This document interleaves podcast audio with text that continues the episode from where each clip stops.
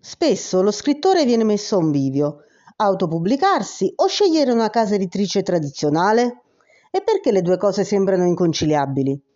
Io sono Cristiana Formetta, scrittrice, editor, ghostwriter, e questa è la prima puntata di Io Scrivo Self.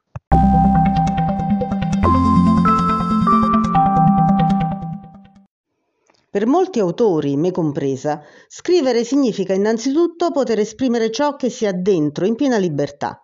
Se poi questo ci fa diventare famosi e guadagnare un bel po' di denaro, che male c'è? Tutti abbiamo un libro nel cassetto e tutti sogniamo di vederlo pubblicato da una grossa casa editrice, di quelle importanti, che vendono milioni di copie. Mondadori, Naudi, Adelphi, Sperling e così via. Ma ciò non significa che quello che sogniamo sia quello che vogliamo davvero, quello che ci renderà felici. Pubblicare per una grossa casa editrice richiede molti sacrifici e talvolta anche dei grandi compromessi. Ai miei tempi girava una storia su un noto scrittore di gialli che ogni anno riceveva dalla sua casa editrice un floppino, ebbene sì, perché all'epoca c'erano ancora i floppy disk, con dentro la trama appena abbozzata del suo prossimo romanzo. L'editore, infatti, uno tra i più grandi, era allergico alle sorprese e di conseguenza decideva lui di cosa trattava il prossimo grande thriller di successo. Siete sorpresi? Scioccati? Increduli? Ma è del tutto normale che chi ha i soldi per rischiare sia almeno incline a farlo. Questo principio era valido allora ed è valido anche adesso.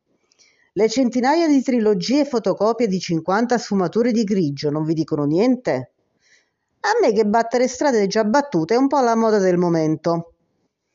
Niente di male, per carità, ma se a te come autore delle mode non frega niente, allora cominciano i problemi. Sfatiamo un mito, dunque. Lo scrittore che si autopubblica non lo fa perché nessun editore importante lo vuole.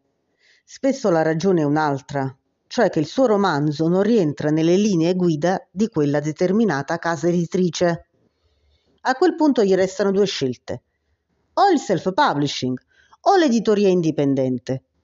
Entrambe le opzioni sono valide ed entrambe rappresentano una sfida che bisogna vincere. Ma come? Per scoprirlo vi do appuntamento al prossimo episodio del podcast. Io sono Cristiana Formetta e questo è Io Scrivo Self.